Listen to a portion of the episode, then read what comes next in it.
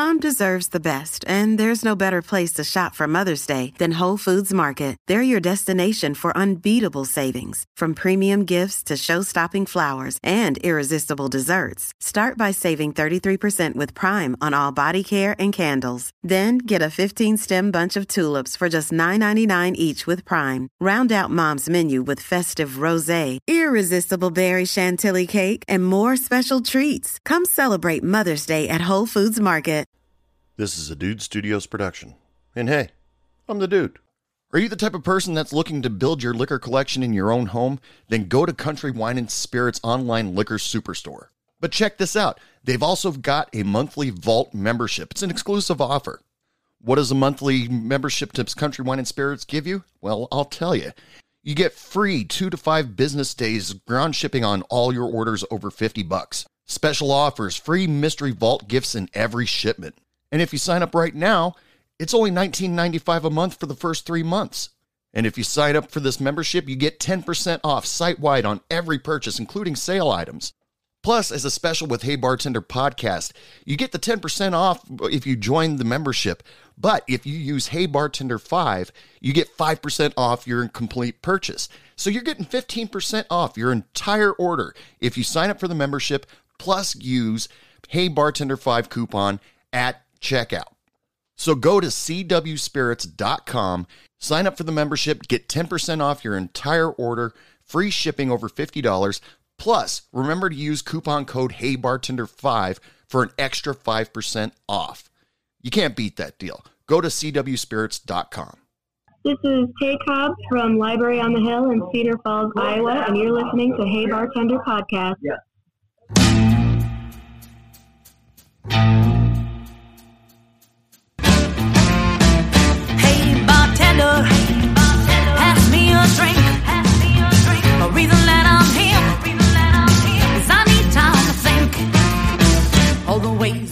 Welcome back to Hey Bartender Podcast, the podcast that is 100% organic, I swear to God. Uh, today's guest is Taylor Carbadal, who you might all remember from TikTok for saying, Hi, I'm Taylor, and welcome to another episode of I Work at a Midwestern Dive Bar, so I apologize to my mental health. Thank you so much for indulging me for saying that. Yes, absolutely. I love it. I've gotten those that wording down so well at this point. Um, so, Taylor, uh, where are you from? um, originally from Des Moines, uh, I, so I I grew up in Des Moines and moved to Cedar Falls, Iowa for college, and uh, I went to school at UNI for actually uh, music theory and composition. That's what my degree is in. I went on scholarship for classical piano. Oh my Um, God. Yeah. which is not what I do now. I mean, I still play gigs all around. Don't get me wrong. I still, I'm still doing my music and everything. But I bartended my way through college and just kind of stuck with it after that. And now here I am. I'm 28 and still doing the thing. I, I mean, I love it. I love what I do. Well, I just saw a TikTok recently where you're talking about that you were excited playing a gig this last weekend, was it? hmm And- I played a played a little town festival. Um, so one of the towns I actually bartended in, such still kind of do occasionally.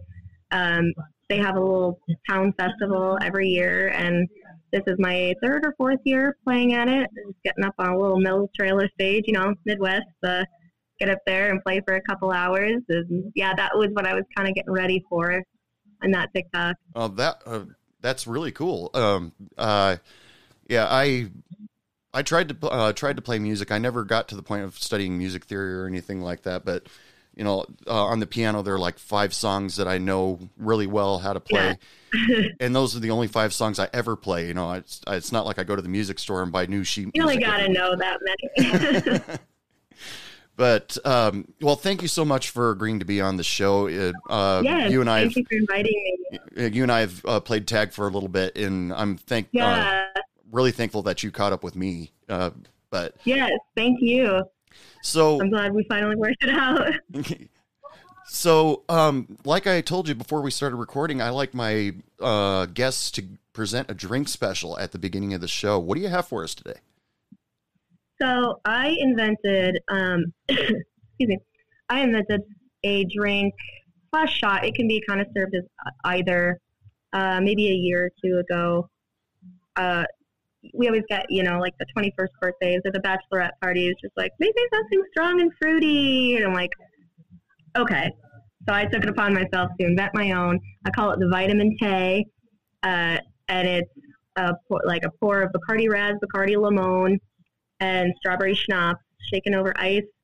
Pour that out, and then a splash of Sprite, splash of lemonade, and then just a little dash of grenadine on top. Tastes just like a bomb pop. Wow. Like you remember those old popsicles? Yeah. Just like a bomb pop. Uh, it, it sounds like you got a lot of fruit in there. So yeah, it's uh, it sounds like very fruity and probably pretty refreshing too, because it sounds pretty light. Yeah. Yeah. So um, when like people come in and they just want you know their shots or whatever, I'll I'll pour it as shots. But I actually it's become such a staple at my bar that we now serve it as a drink. It's like one of our drink specials, and I have people that'll come in and order like, can we get three vitamin K's but like as drinks? I'm like, yeah, absolutely you can.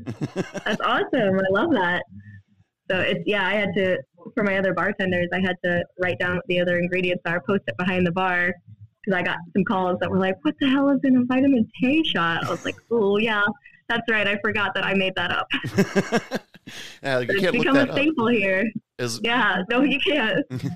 well, now everybody, uh, uh, everybody that listens to Hey Bartender podcast knows about it. So hopefully they wrote it down. Yeah, absolutely. So if uh, you give the vitamin K a try, uh, let me know what you thought about it. Uh, email me, dude, at Hey Bartender Podcast, or we'll give you all of Taylor's information by the end of the show.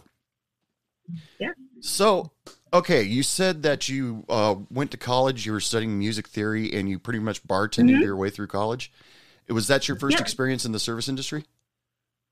No, I started in retail. Um, I started as a, a shoe salesman and did that for like a year and didn't like it. Switched to a, I don't know if I should say the name, a, a denim, a, a well-known denim store Okay. in the Midwest. I think we all kind of probably know. and that was less than ideal, but I did that for a couple of years. And um, then when I was 18, I was dating a guy in Minneapolis and was up there seeing him. And he worked in an event studio. He called me one day and was like, Our bartender didn't show up. See your bartending tonight. I was like, I don't know anything about bartending. So he was like, I know. Put black clothes on. I'm picking you up in 10 minutes. We're going to teach you. And that was my first experience bartending was that for a wedding. And I tried my best. It probably wasn't awesome, but it, luckily it was like pouring wine and opening beers. I only had to know how to make like two cocktails, Oh well, that's yeah, just with it. yeah, yeah, and I loved I loved it. I loved being in the service industry on that like on the bar side. right. Retail, I couldn't really say what I wanted to say, Yeah, uh, but I, as a bartender, I can. before uh, before I was a bartender, I worked for a electronics chain, and Yeah, the customers would just basically come in and beat the hell out of you, and you just had to stand there, and Yep. grin it. And yep, uh, but when you become a bartender, you, it took me a while to realize it. But if they start beating the hell out of me, I can tell them to get out. Yep. And that is something that I have fully embraced. Is like, I mean, I, not unless you've earned it. Don't get me wrong, No. but yeah, if somebody is just being completely just, I need them out. I can tell them to get the hell out, and that's that's nice. Yeah, I try not to do that because I don't obviously I don't want to kick out my customer base, but sometimes you got to do what you got to do. it it can be a little painful. You you live with a little bit of guilt sometimes. Oh, I did at least after Yeah. you kick somebody out, but sometimes they just go too far and they need to be out of there. And plus, Yeah, you don't want to ruin the ambience. You know, you want to you want your bar to be a good time, and you don't want one person ruining all of that. and I don't. Yeah, I don't want to ruin the reputation of my bar either. We're, we're working hard to, to not be that, that kind of a bar. Right. So, yeah, I don't. I don't want people to think like, oh yeah, people get in fights here all the time. Like, I don't. I don't need that. Yeah. So you, you just basically got thrown into the wolves uh, by your boyfriend, and he, he said, "Congratulations, you're a Yes. bartender," and you just ended Yep. up saying, "So what's this all about?" Um, or Yep. So I ended up doing several more gigs there. uh, but I was living in Iowa at the time. I just came up in on weekends. But I, I then after I did that for a couple of years, when we parted ways, um, came back to Iowa like full time, whatever, and applied to a local brewery, and that was my first like long term, like for real, for real bartending job where I was working several hours a week. Now, that, And then that's a after question. that, I was at a couple different dive bars. I'm sorry. Um, at uh, now that's a question that I've had at a uh, when you work at a brewery. Is it uh, do you are you just serving craft beers or do you have a full bar behind you? Um, so the brewery, a lot of breweries do only have craft beers, but the one I worked at specifically, uh, we did, we had about 10, 10 beers on tap, I think. Um, and then I think, so I think we had 12 taps total, if I'm remembering correctly. 10 of our beers and then two guest beers. And we did actually have like your basic liquors. I mean, we didn't have a bunch, but we had, you know, vodka, gin, a couple of kinds of rum, uh, a couple kinds of whiskey. We actually had apple and pear brandy. Like we had an okay selection. Mm. Um, not a lot of mixers other than what's just on the gun, but yeah, we did we did cocktails and we did specialty beer cocktails as well. So those were really fun to kind of try and design. A beer cocktail. Now, uh, uh, give me an example of a beer cocktail. Um, I guess my favorite was we had this uh, cocoa cocoa milk stout. That's kind of beer. It was cocoa infused and delicious. I mean, it was like chocolate milk if it was a beer, but we used that, and then we would put some agave nectar and some milk uh, or some cream. I think there was one other thing, maybe vodka in it, and it was uh, I think like White Russian. Oh, Russian. So it was like a white Russian, and uh, but it was it was a beer cocktail, is what it was. mm, And we had three or four of those. We had a beer mosa where we would put in. It was like a blue moon sort of beer, like a. a it wasn't a hefeweizen, like a white uh, a white ale, and just put that with orange and a little bit of agave nectar. It was like, yeah, just stuff like that. And those are those are really fun yeah. Especially to try and get some of the people to transition into craft beer. If they came in and they were like, "Oh, I've had a Light," I'm like, "I got you. Let me make you something."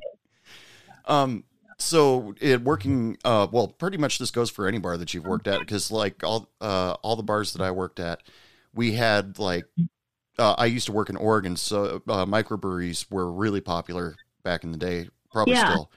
Um, they uh, people would come up to my bar and I've got like 15 taps behind me, and people come up and say, "Give me a beer," and most of the time I would just look at them and go, "What flavor?" Because you know, look Yeah. behind me, or that that same story that you've heard probably over and over where they say, "What do you have on tap?" and you name off all 15, and they order a Coors Light. Yeah, or like, "Well, what's good?" I don't know. I don't know what you like. Yeah, I get that all the time. What would you like to drink? What's good? I don't know. I don't know what you what your palate is. You you got to give me a little more to work with. yeah, And usually when I explain that, well, you, you gotta, what do you usually drink? What flavor profiles do you like? People kind of understand, like, oh, you need more. mm. yeah. Uh, that There's used me definitely those situations. Yeah, there's definitely those situations. Well, what do you drink? Like, probably not anything you're gonna want because I don't know if we have the same palate. I don't know. Right. Uh, yeah, that was that was always cracked me up. I mean, you know, what do you have on tap? Uh, huh, I'll just have a Coors Light. And well, you took all that time just for a Coors Light, or Yeah, or I name off all fifteen beers and uh, not from memory. I always turned around and looked at the wall. Uh, but Yeah. yeah, the and just ordered the most domestic that that they, that they heard, and so Well, that was my favorite too at the breweries. Well, what do you have? And I would turn around and be like, well, as you can see in the large two story menu behind me, this is what I have. So I'll read them to you, I guess, yeah. if that's what you need me to do. So what was it like when you first started in the the official working behind a bar instead of working banquets and stuff like that? Did did you have any uh, anxiety, or did you? Well, were you all just yes, let's do this? Definitely because that was my first time ever being behind, behind the bar by myself. You know, when I was an event bartender, I was very young for bartending. And I always had somebody else, like, if I didn't know what I was doing, be like, hey, can you help me? And they would. When I first bar- started bartending at the brewery, which was my first, like, official behind the bar job by myself, that was a little, well, what if I don't know how to do this? well, trial by fire. You know, you figure it out, or you call somebody, or you like just straight up have to be like, I don't know what's in that. Can you tell me? Can you Google it? Or I'll Google it in the back and pretend I knew what I was doing. Oh yeah, Which I've done plenty of that. I think we've all done that. Like, absolutely, yeah, I just got to run to the bath for an ingredient, and then oh, I do that for Google. everything. Yeah, ju- uh, nowadays since I have, uh, I I mean back in the in the '90s and early 2000s, if I didn't know something, I'd run in uh, run into the back and you know either go through the bartender's handbook or yeah, uh because because how many people order a uh uh uh what what was it? Um oh there was there was a drink oh Singapore sling. Yeah g- a guy ordered a Singapore sling and I'm like who orders that nowadays? But um I could I couldn't tell you what's in it now. But I used yeah, to do that. like, I don't think I know what that is. it uh very old fashioned drink uh but okay, Uh, but I used to do that for absolutely everything, even before iPhones were available. Because you know, I go back to the Nokia yeah, 51 series cell phones, sure, and uh, you know, like if I'm at a uh, at a job where I, I know the tech manual's on the table over there, it's like.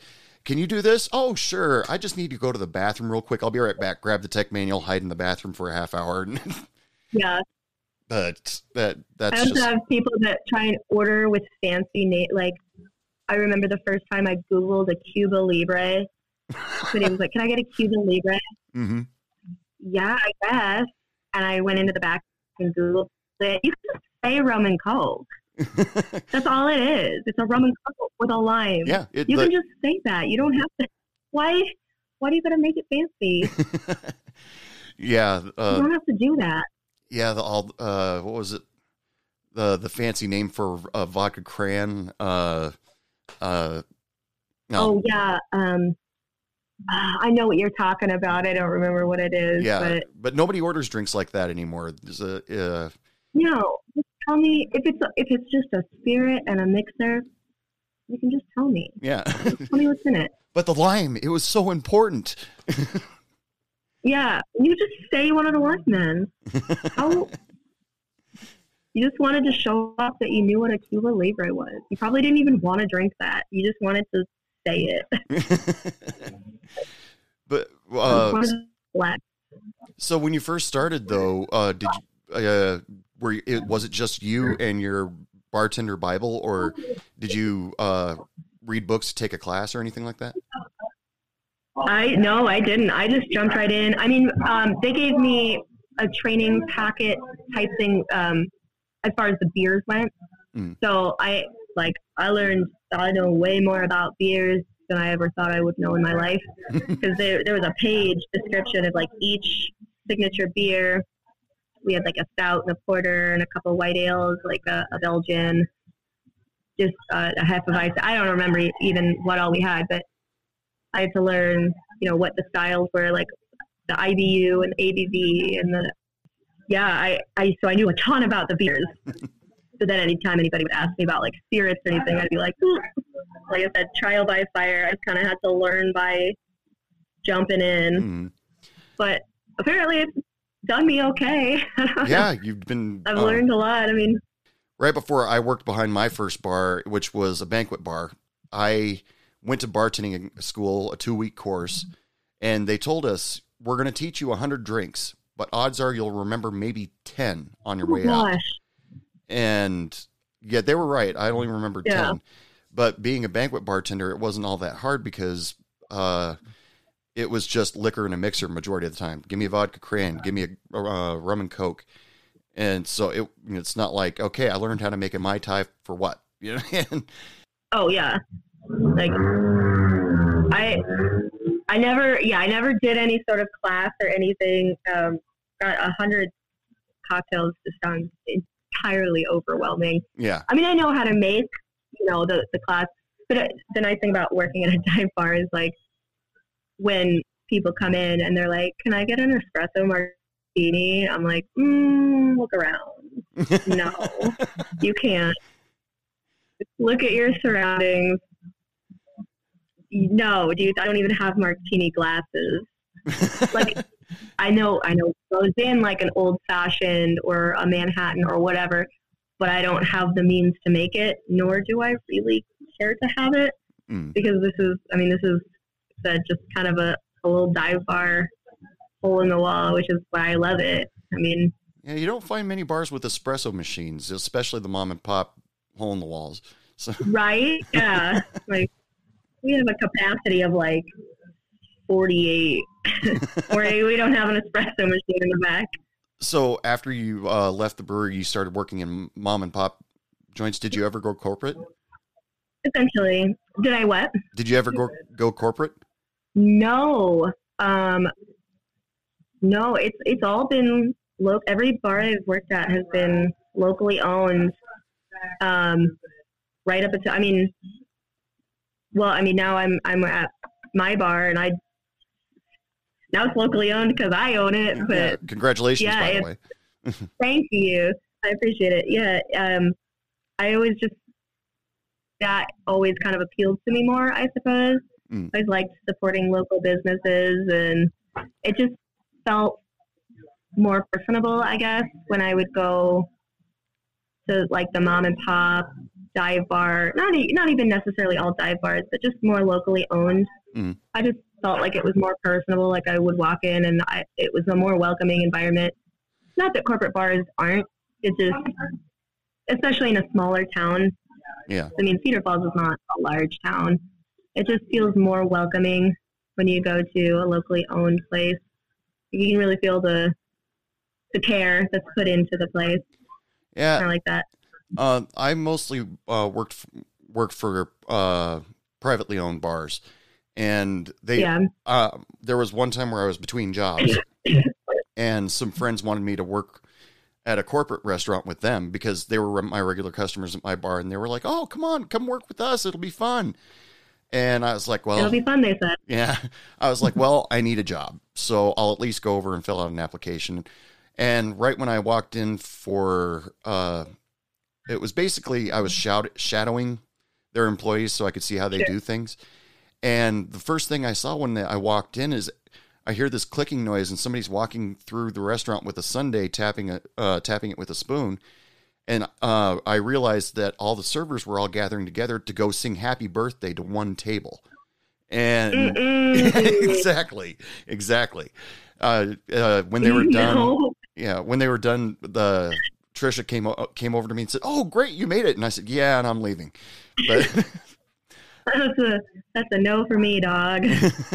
That's a, uh, don't want to do that. yeah, that uh, I was totally against that, but I needed a job. But I ended up not getting the job anyway, even after the interview.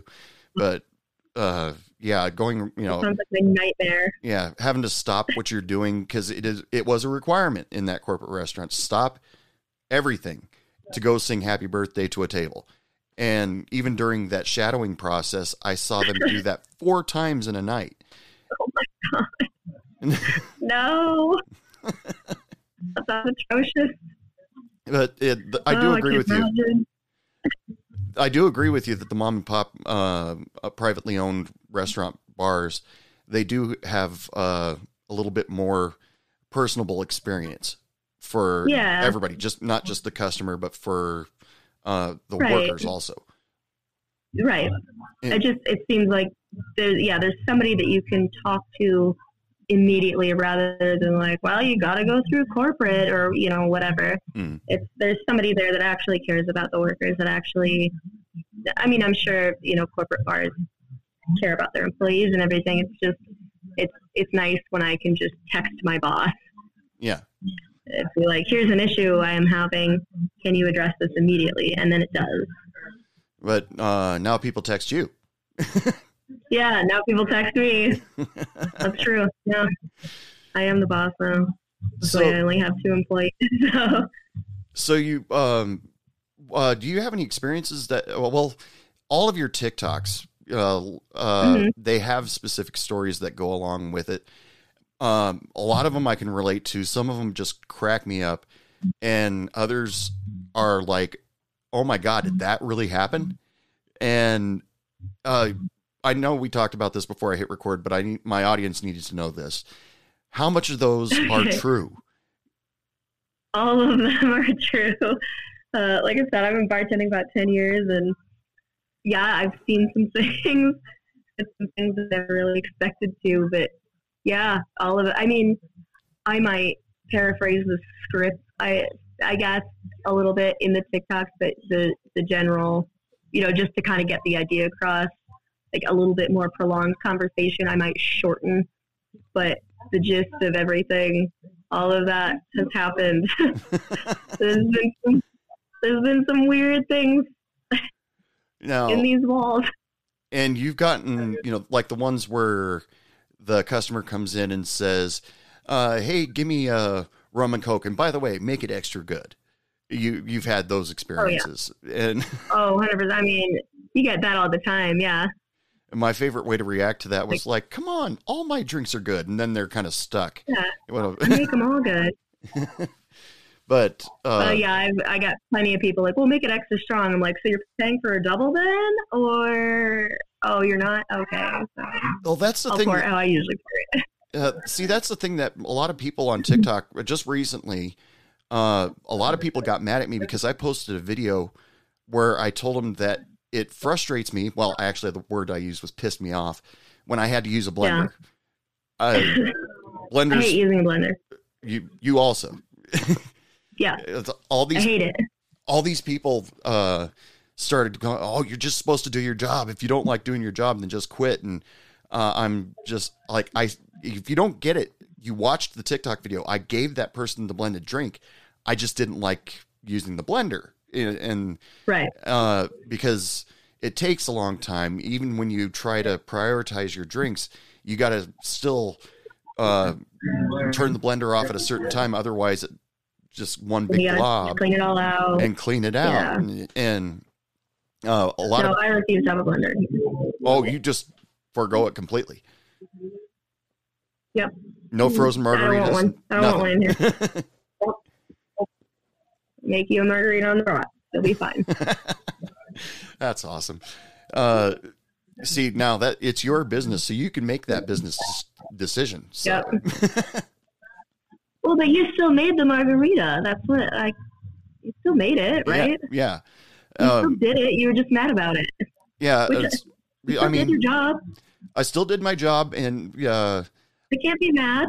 a, a little, you know, some of the people just can't understand that there might be one, maybe two aspects of your job that you don't really care for. And all these other uh, people that are commenting are sitting there, Right.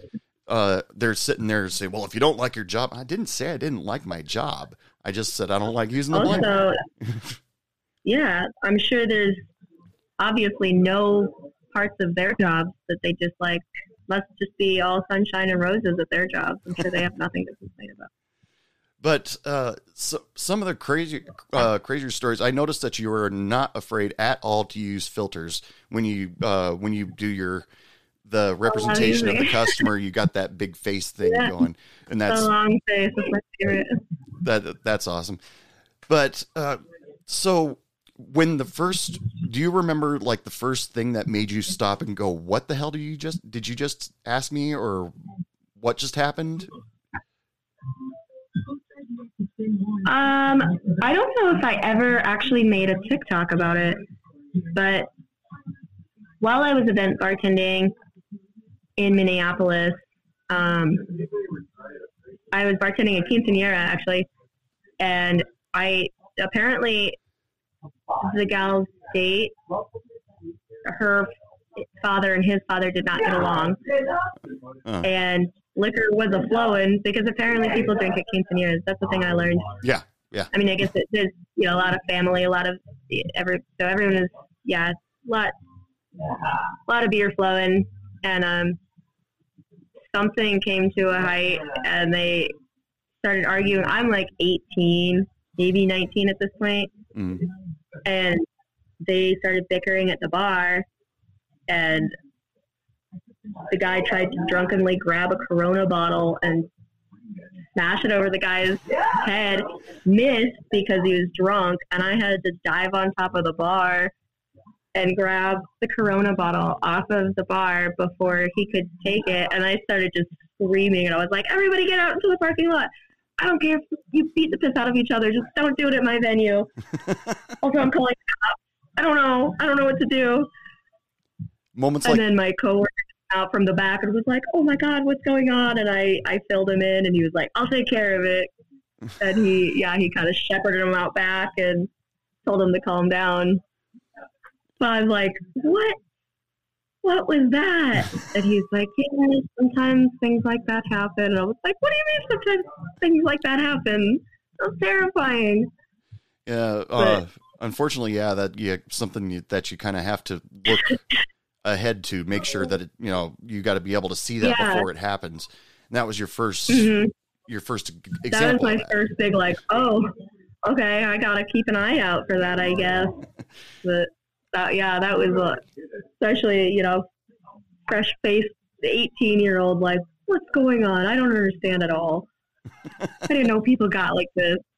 'Cause I barely ever had. I mean, I definitely didn't drink at all at Oh, yeah. Yeah, yeah. I never did any of that.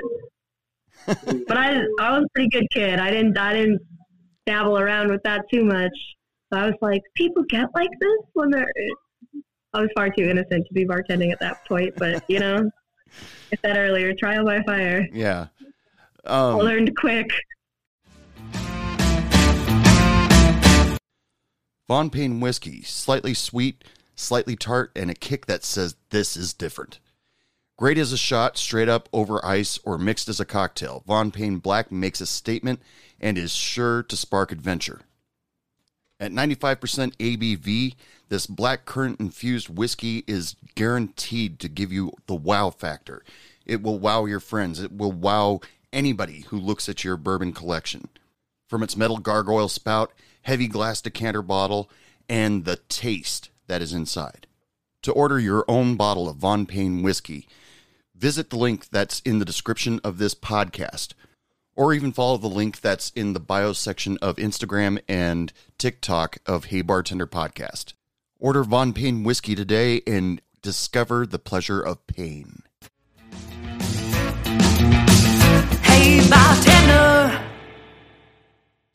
What about uh, like uh, when, like for example, when the first first guy got bold and decided, to, yeah, I got a shot with her. Uh, did that freak you out? Yeah, I actually so the same time I was bartending at the event center in Minneapolis, I also got a part time job in the summer uh, bartending at this kind of more upscale like brunch restaurant. Actually, it was it was really fun. I, ran the soundboard for uh, drag brunch every Sunday, but then I would bartend the nights. It was a weird time in my life. It was fun, uh, and I had my one of my other bartenders across the way. I was leaning against the bar. It was so it was a gay bar, Mhm. and I was leaning against the bar, waiting for him to grab me a beer from the cooler on the other side of the bar. Some guy came up and just like smacked my ass. I was like, "Excuse you, sir, Mhm. what?" I was like, "What did you just do?" And I didn't know how to take it. And he reached around and did it again and said, "What are you going to do?" And I didn't know what to do, so I just smacked him across the face Good for you. natural, natural reflex. And the other bartender come back and he was like, "What did you just do?" And I told him what happened. And the guy was just like, "Oh yeah, you want to smack mine?" And the guy was like, "Well, I'm not gay or anything." And the guy was like, "I don't think you know where you are, sir. Also, please get out, and you're not allowed to come back anymore." But yeah, the rest of that night, I was quite distraught. It was like, "Man, dudes will just do that." And he was like, "Not usually here because." Like, especially not with women, Mm. because that's not really their mo here. But apparently, I, didn't know where he walked into. He was just hammered and needed to be cut off anyway. But I do remember being just very overwhelmed and not knowing how to take that. And the guy was like, "Yeah, just so you know, honey, if you're gonna keep bartending, you're gonna have to put some dudes in their place." Yeah. Uh, Which now, now, now you're good at it. oh yeah, I love it. I love telling them to go kick rocks. Yeah, uh, I remember having a uh, uh, a server that just started. She hadn't really worked in the service industry, and she was still pretty good. She was good at it, but all of a sudden, she'd been working there for about a week, and one guy decided to just really uh, smacker uh, back end, and uh, she froze. She didn't know what to do, She- and yeah, and immediately I walked over and whispered in the guy's ear, if you want to stay in this bar, you will never do that again. And he just he tried to justify it by saying, Come on, it's a bar, it's expected. And I said, Okay, leave now. And not in this one. yeah, and luckily I had a cool boss. Uh, uh, maybe you can relate to this. Uh, I had a cool boss that would back me up on every decision. Well, not you know, there were some stupid decisions I made, but any decision when it came to uh, kicking somebody out, he's just like, "Hey, Yeah. they broke the rules. He's out." You know, and uh, Yeah, did you work with cool managers like that? Yeah. I I have been uh, very lucky as far as that goes. I I have not really ever had any of my anybody I've worked for question my decisions as far as that goes. Um, they didn't even most of them haven't even really asked me to justify it. They're just like, if you felt like you needed to kick somebody out, there's a good reason. Because you're not just kicking somebody out for nothing. There's there's a reason they're being kicked out. Um, and like I always had a justification. Like I would never just kick somebody out just cause I Yeah. you know, I, I had justification for it, but it, I have been very lucky to work for people who have never really even asked me to like, are you sure that was the right decision? They've always just been like, well, if you felt like that was the right thing to do, then we'll back you up. Mm.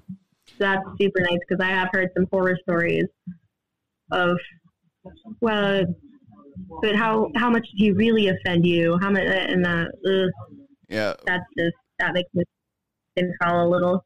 When I hear those horror stories about like girls were like, oh yeah, my manager didn't feel I was justified in kicking whoever out or whatever, that kind of makes my skin crawl. I don't like hearing so. So I'm I'm very grateful that I've never really had to deal with anything like that. Yeah.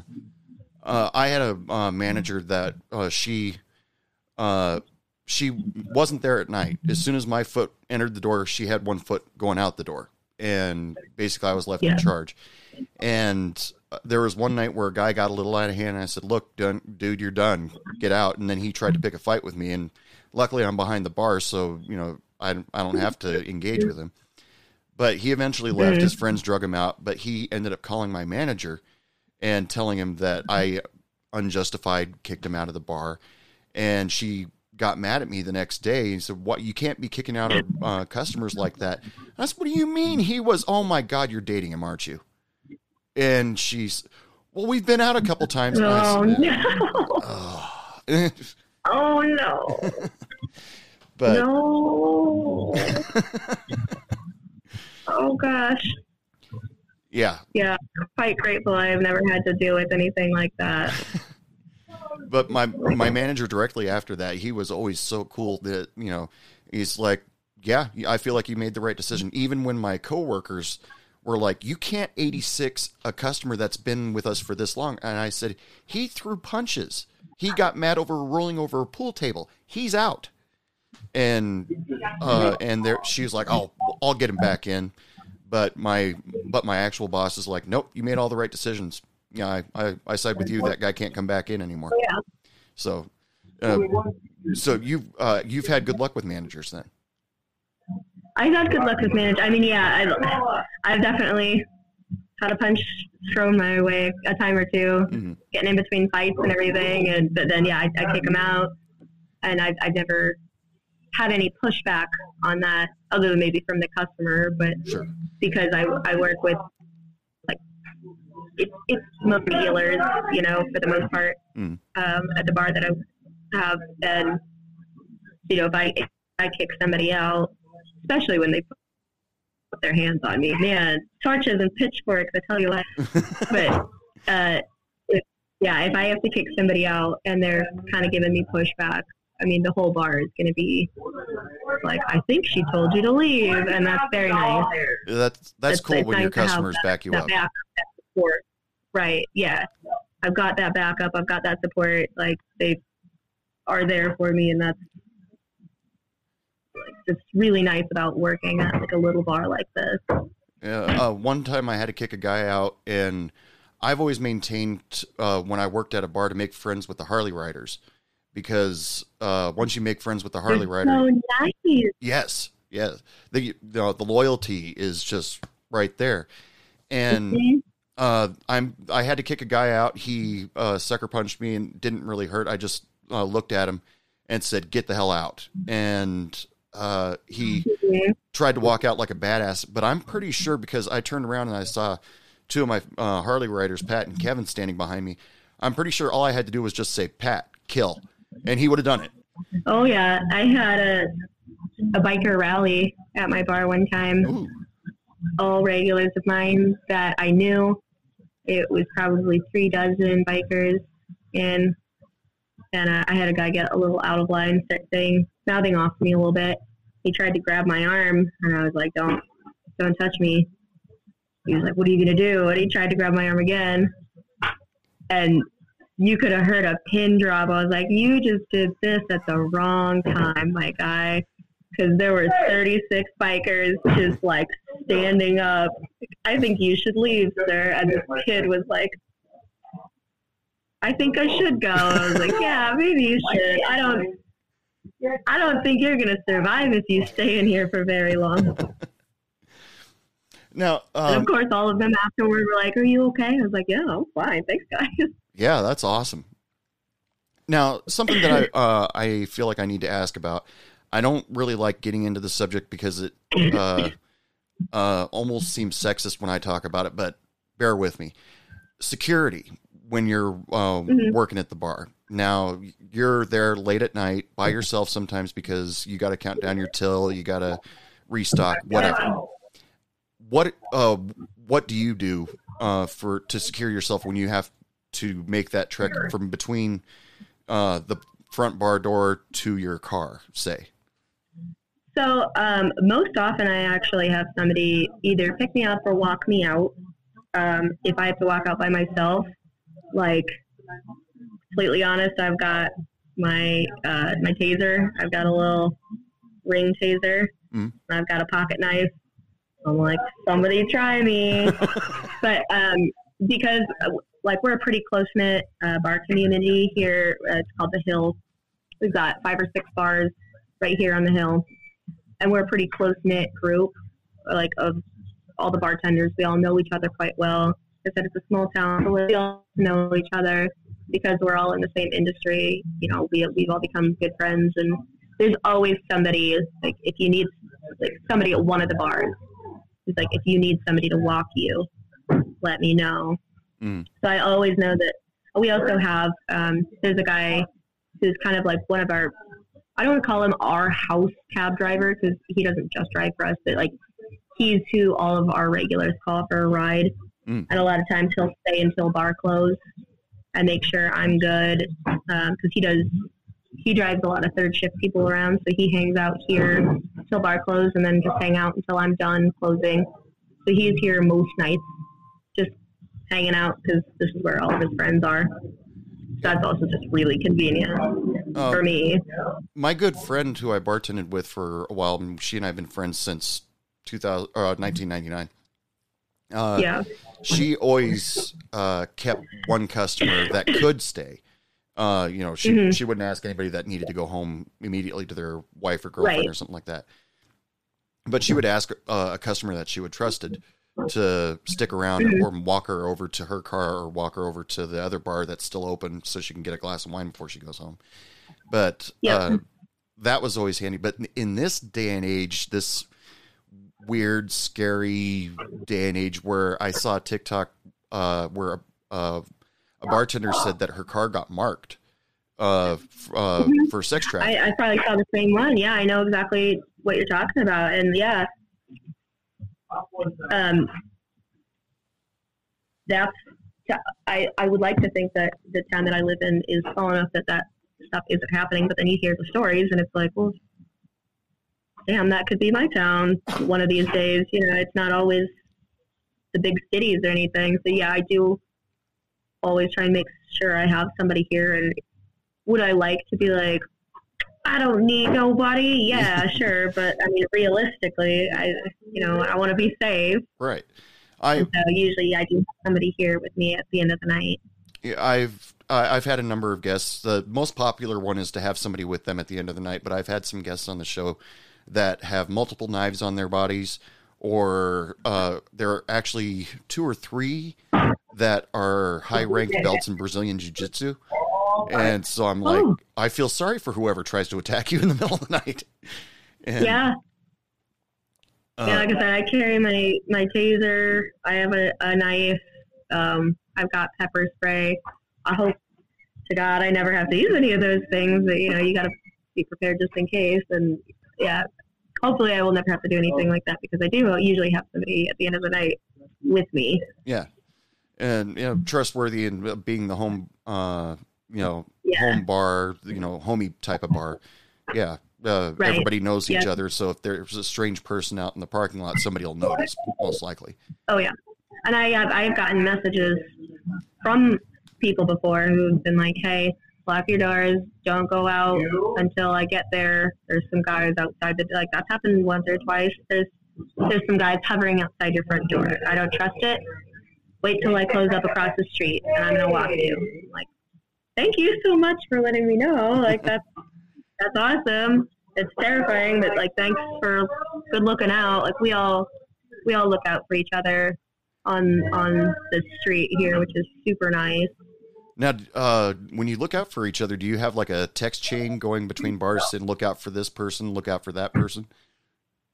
Yeah, we do. Um, most of, uh, at least the head bartenders, we all have kind of something together um, between all of the bars, and then that bartender, like the head bartender or the manager or the owner, whoever sees it, can communicate that to their bartenders. But we also, I mean, if I, you know, see somebody across the street that's looking a little sketchy, I know most of the bartenders, so if I know who's working, or I can just send out a group message to all the bartenders across the street, be like, "Hey, look out for this," or "Look out for this." So we, yeah, we have a pretty effective communication chain from all of us, and so that's that's super nice. That is so we have cool. that all together.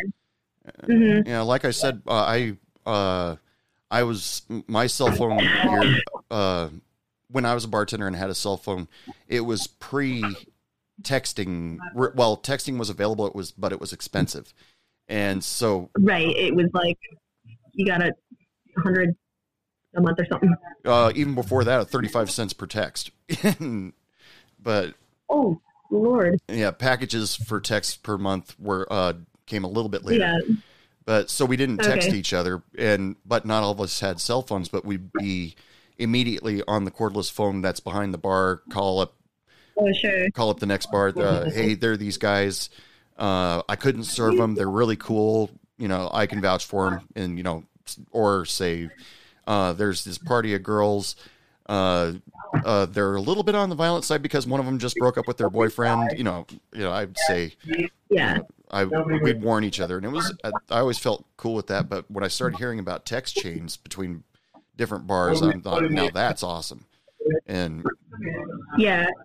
It's really, really convenient. I mean, we do that even even outside of like safety reasons. I mean, I've had um, my best friend is the manager at the bar across the street, and she'll text me, be like, "I just kicked two girls out because they don't have IDs, and they chewed me out and told me that they were gonna go to the library. So just heads up, they're headed your way." I'm like, "Cool." And then I wait, and a minute later, two girls walk in. I'm like, "Hey, ladies, can I see your IDs?" And and they get happy. Like, okay, good looking out. Thank you. now, uh, have you been hit with a fake ID before?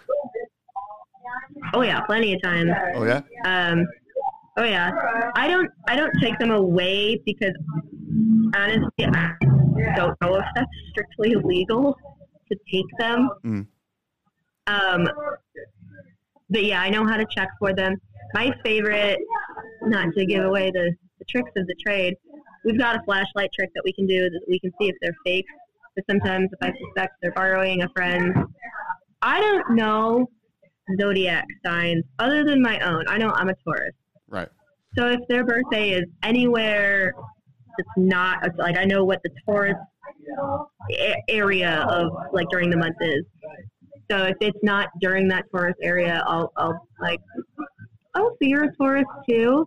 And most people know their own zodiac sign, but if it's a, a ID they're borrowing from a friend, they're not gonna be like, uh, no, I'm actually you, nine times out of ten they're like, yeah, totally. I'm like, no, you're not.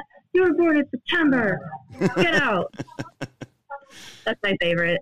Yeah, um, I did know. Uh, well, there was a server I met years ago that she knew all the star signs and all the dates and all that stuff. And so Mhm. when she asked for ID, she goes, "What's your star sign?" And I'd say Scorpio, and then she, "Okay, what do you want?" And uh, I thought that that was nifty, you know, to know that sort of thing. Yeah, But I never took the time to memorize it. yeah. I I didn't either. That's why I'm like, well, if it's somewhere near my birthday, I'll just throw out any other star sign. And if they're like, yeah, I'm like, no, you're not. You're a Taurus, and vice versa. Um, but it, yeah, if they are like, um, no, I'm a Aries, I'll be like, maybe you are. I don't know. The fact that you knew that means this is probably legit. that's that's one of the ones I use. That's that's fun. That throws people off. That, yeah, that'd be cool. Um, so Yeah. I don't know how long ago you posted that. I don't remember. You own that bar that you're in. You're talking to me into in right now. hmm When did that happen? Um, well, that's a fun story. So about a year ago, I kind of sat down with myself and was like, "What are you doing with your life? Like, you need to, you need something with some more movement for growth." You know, I was like feeling like I was in a rut, like I need to move and start over, something. I didn't really know what I wanted to do. And then, yeah, like maybe four months later, the owner was talking about moving for law school. He had owned the place for about 13 years. Mm. I've been working for him for about five. Excuse me. Um, and so it was like, I started kind of considering that. I'm actually, so I'm co-owner, my co, uh, my coworker and I went in 50-50 together on it because neither of us really knew if we wanted to do it by ourselves. Mhm. Like, I don't know if I want to take on this responsibility. And he kind of felt the same. We've been working together for about five years. He's one of my best friends. And the owner was like, well, if you guys don't take it over, I don't know what I'm going to do. Because he was like, if I sell it to somebody, we've, we've got such a fiercely loyal, regular clientele basis. Mm. He's like, if I sell it to somebody like, none of the regulars know, the bar's not going last. Yeah. And we're like, okay, we could go in 50 50 because we've both been regulars at this bar for 10 years and we've both been working here for five. So we were like, well, what if we did it together? Uh, so we decided to do that about six months ago. We took over management just as a kind of like a trial basis, I guess, Mhm. to see if it's what we really wanted to do. And then we decided, you know what, yeah, I think we can do this. And so we held our cards pretty close to our chest. We didn't really tell very many people. My own mom didn't even know until like a week before I signed the papers. I was like, hey, guess what? I'm buying a bar. She was like, you're, excuse me? Yeah. What? Yeah. What was? Yeah. That was that her reaction? Disbelief. Yeah, she was just like, you're doing what now? I was like, yeah. I didn't really know if I wanted to do it. So I didn't, you know, I didn't, I didn't really want any outside input. Mm. um, we kind of wanted to decide this for ourselves. Um, we decided to do it, and now we're about two months in, and it's it's been awesome. The the amount of sales increase we've seen in the last couple months has been astounding. Nice. You know, we're starting to do events, and we're starting to do drink specials, and just keeping the place clean. You know, novel concept. Yeah. Exactly.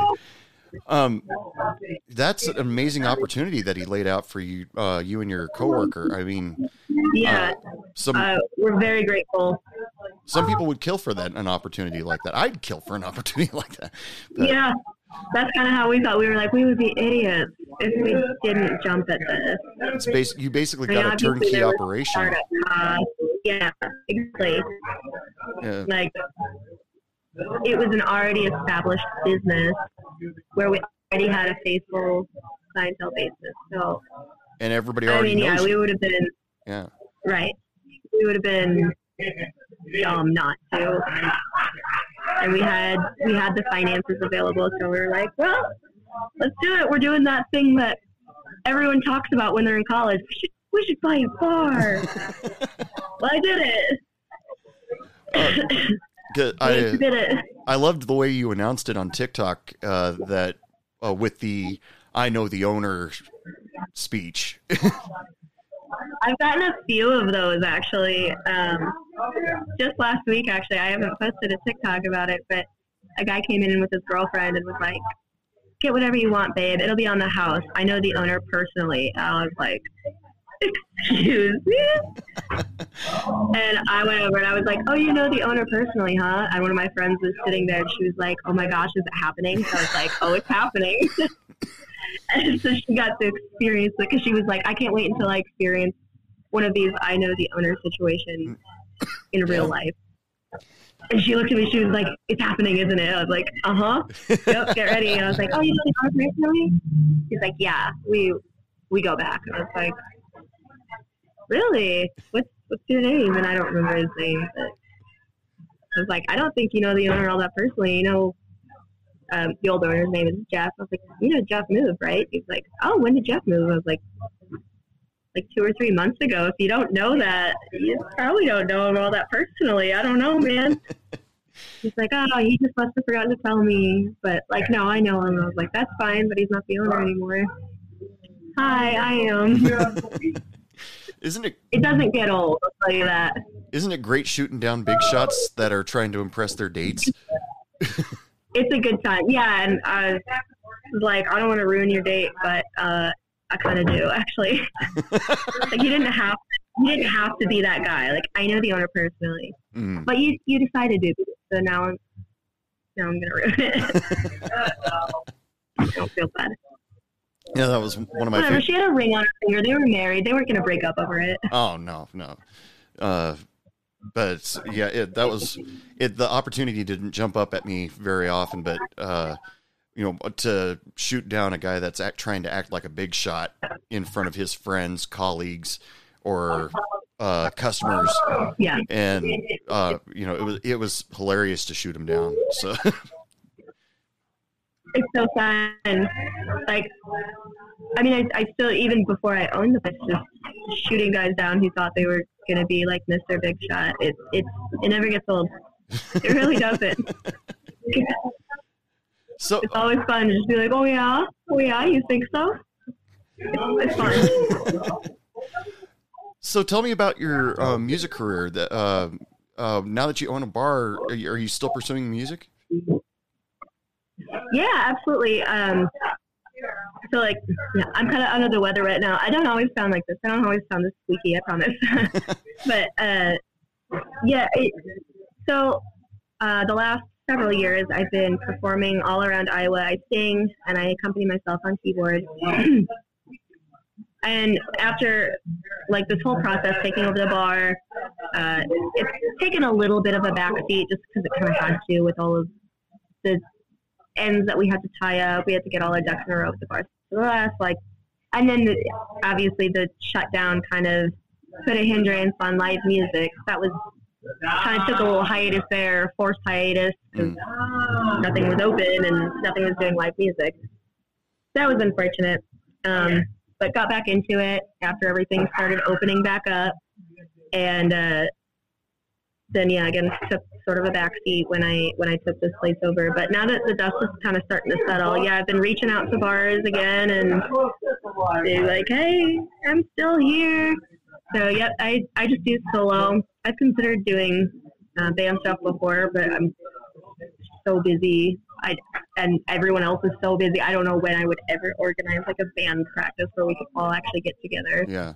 As of now, it's just solo performing. So I do you know breweries, wineries, small bars, Now, stuff like um, that. do you do originals or do you So do covers? mostly covers, but um, I do sprinkle in originals too, just as a little bit of self promotion. Like, hey, by the way, I wrote this one. Yeah. You know, um, gotta gotta do a little bit of self advertising. You know, Of course. but um, yeah, most mostly covers. Just, I mean, when you're at a bar and just kind of casually listening to music, like I like to do my originals. But everyone loves hearing music that they know. Yeah. Yeah, definitely. Like when a table is like, "Oh, we love this song," and they start kind of singing along or whatever. I like seeing that. I like people engaging and knowing knowing the music that I'm performing. That's always fun to see. Yeah. Um, a friend of mine uh, went back when I lived in Seattle. He was he's still a, uh, a musician and plays around in bars and all that sort of thing. But he taught me uh, when you're playing around in bars, sh- play mostly covers stuff that people already know that they can get into. But there's Right. no problem with sprinkling in every uh, an original song every now and then. Just you know, keep the practice up at least. Yeah, and that's what I've learned too. Is like people mostly want to hear covers because yeah, of course you want to hear the music, you know. But yeah, no no problem sprinkling in something that I've written just as a little bit of hey, I did this, you know. uh, who are your influences? Um, I guess one of one of my favorites to perform, like my intro, is always uh, Amy Winehouse.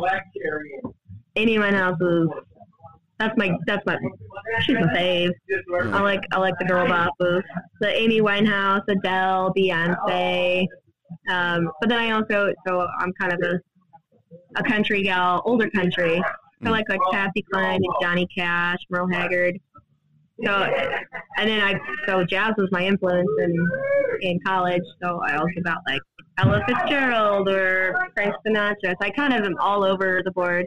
So I'll perform at college bars and be like, "Hey, you guys like Taylor Swift? Of course you do. we'll do some of that." So I, I try and kind of keep a a pretty wide variety. From the artists that you Um, just named, I can already tell you are a way better piano player than I am. that I would hope so. That was my scholarship in college was classical piano.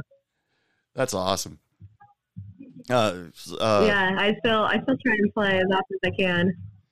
is, uh, yeah, I, uh, I, I was uh, learning how to play piano up until about midway through high school, and then I uh, switched to drums. And because Okay, that was my other instrument Yeah. uh, my parents, my dad, who was an excellent, excellent piano player. I mean, uh, I could, uh, I could sit and listen to him play Rhapsody in Blue forever. But, Oh, incredible! uh, but uh, he was always worried about my tempo because I'd always speed up and slow down on the piano. He, and by the time I got to high school, they were like, "Do you want to start another instrument?" And I was like, "Oh, guitar sounds fun." And my dad's like, eh, "How about the drums?" You know, you got to tell a 14 year old that he can play the drums. Do you think he's going to say no? Yeah, right. But That's, that's the best news any fourteen-year-old could get. We're gonna get you this real loud thing that you can take all your angst out on. but uh, yeah, I you know I dabbled in a lot of stuff when I played the drums. Uh, my because I was tired of playing the Suzuki songbook. I was I was tired Yeah, of all that stuff. I was never that good a piano player. Yeah, But when I got to play the drums, and I I was just like, oh, I can put on this CD and play along with it, or you know, uh, you know, basically learn the uh, how to play the drums through drummers, uh, drummers on Billy Joel albums, Metallica albums, and you know. yeah, but anyway, that's not. yeah. I remember my dad introducing me to drums, and he would put on Rush and be like, "Just be Neil Peart," and I was like, "Well, that's not really how that works, but I'll try." Well, what you played the drums and can't play YYZ? Yeah. like, Oh, yeah. I'll just sit down and do that real quick. Great. uh, well, I, I can't play YYZ either, but but Me either. I don't want to. But anyway, so um, so you uh, are you? Do you have plans in the future to like maybe put on Spotify a, a song or two? Or Yeah, absolutely. I would actually, I would love to do that. I've got um, I've got enough originals written that I would like to put out uh, just an EP album, maybe like five, six songs, and so hopefully, yeah, look out for that. Yeah. Um, I've got the recording equipment at home. I just haven't done it yet. So uh, forgive me because I, uh, while you were listing out your influences, maybe it's because of your red hair. I was thinking you were going to name Tori Amos eventually, but I do love Tori Amos too. but uh, Definitely in the list. so you've uh, you've from the ages 17, 18 uh, to you said you're 27 now, 28. 28, and you already own your own business before the age of 30. I 30. do, yep. and you, Yeah. uh, and you sound like you're doing great with it. Uh, from the sounds of uh, your customers, they're all happy people. Uh, Yeah, like I am sure they're they're getting rowdy. uh, do you have any plans for the uh, any other plans for the future? Do you are you do you plan on expanding this bar? Do you um, do, what do you- Um, as far as that, I'm not sure. So I am in the process of getting my food management license, um, so I can start cooking for the bar. I want to develop a menu. Um, I would like to eventually own a catering business slash food truck. I'm not really sure which way I'd like to go with that. I love cooking. Um, would would like to do something with that. Uh, I I do really love owning this bar. Um, and the youngest bar owner in the area, and the only female, I believe. So um, I would really like to start maybe doing something with the college, since like we're right across the street from the college campus. I'd like to start doing some sort of like female entrepreneur, like kind of empowerment, something or other here at the bar. Be like, look, I did it. And I didn't have any idea what I'm doing. so if I can do it, you can do it. So I would like to start hosting something like that here, maybe every couple months. Um, like I said, uh, doing some sort of catering or um, food truck, something like that. I would like to do, but I, I do want to keep this bar. And yeah, maybe in three or four years, if this bar is going well, I could see us potentially expanding. That would be, I mean, that would be awesome. I don't think either of us. I think both of us right now are just kind of like, okay, we're doing, we're doing this, we're doing the best we can right now. yeah, the newness eventually, I think the newness hasn't no, yet. it, it's still it's still very fresh. But yeah, um, but we're we're really happy with where we're at right now, and we're just kind of seeing where this is going to take us. Because I don't think either of us is really sure. And yeah, if if possible, I think we'd love to expand. And maybe you get you get to the point where you just make uh, inti- intimidating appearances by the owner, uh, make freak out all your employees. You know, Yeah, that's right. Because as of now, I mean, we're both pretty much here every day working. So yeah, yeah. The, that's something that I've always thought about. If I would enjoy, wondered if I would enjoy being like, oh my god, the owner's here, and then you know, qu- quick clean that, get rid of that. And yeah, I'd say I don't want to be that kind of. I don't want to like be that intimidating. Like, oh man, she's here. Like, we can't have any fun. I don't. I want. I want my employees to feel like they can come to me and talk to me about any problems they have, and like we can be cool. Mm. I mean, yes, I'm, I'm your boss, but I don't want you to feel like I'm like just overbearing. You know. Well, uh, Taylor, we're coming up on the end of the show. Thank you so much Yeah. uh, for being uh, for being a guest on Hey Bartender podcast.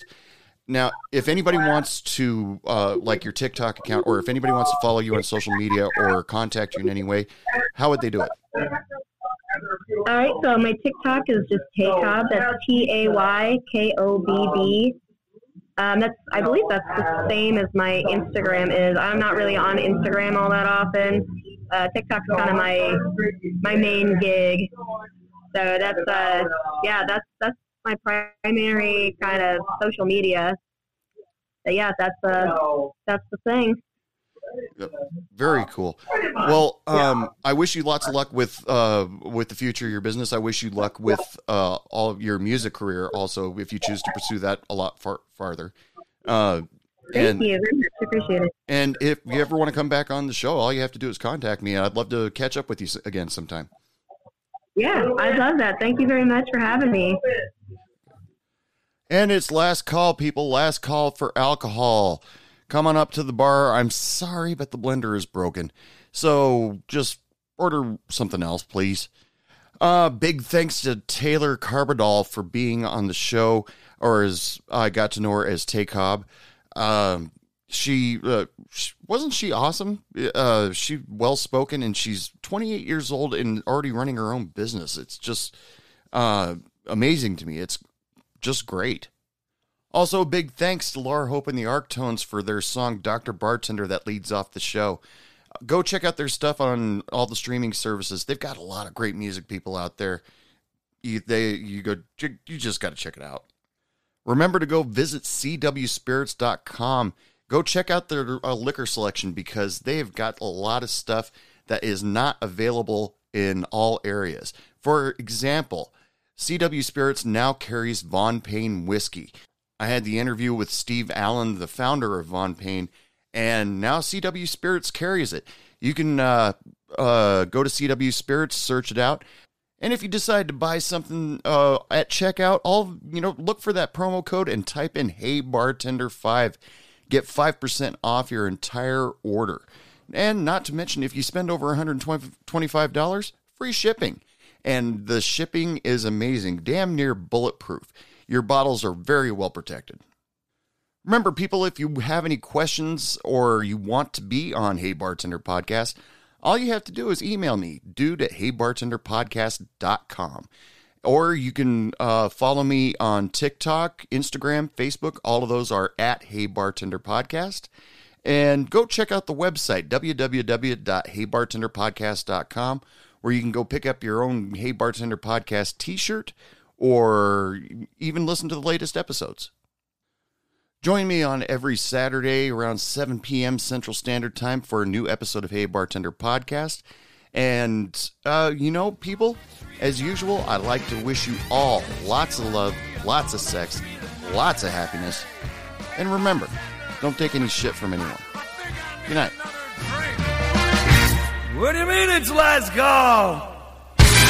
I just got here.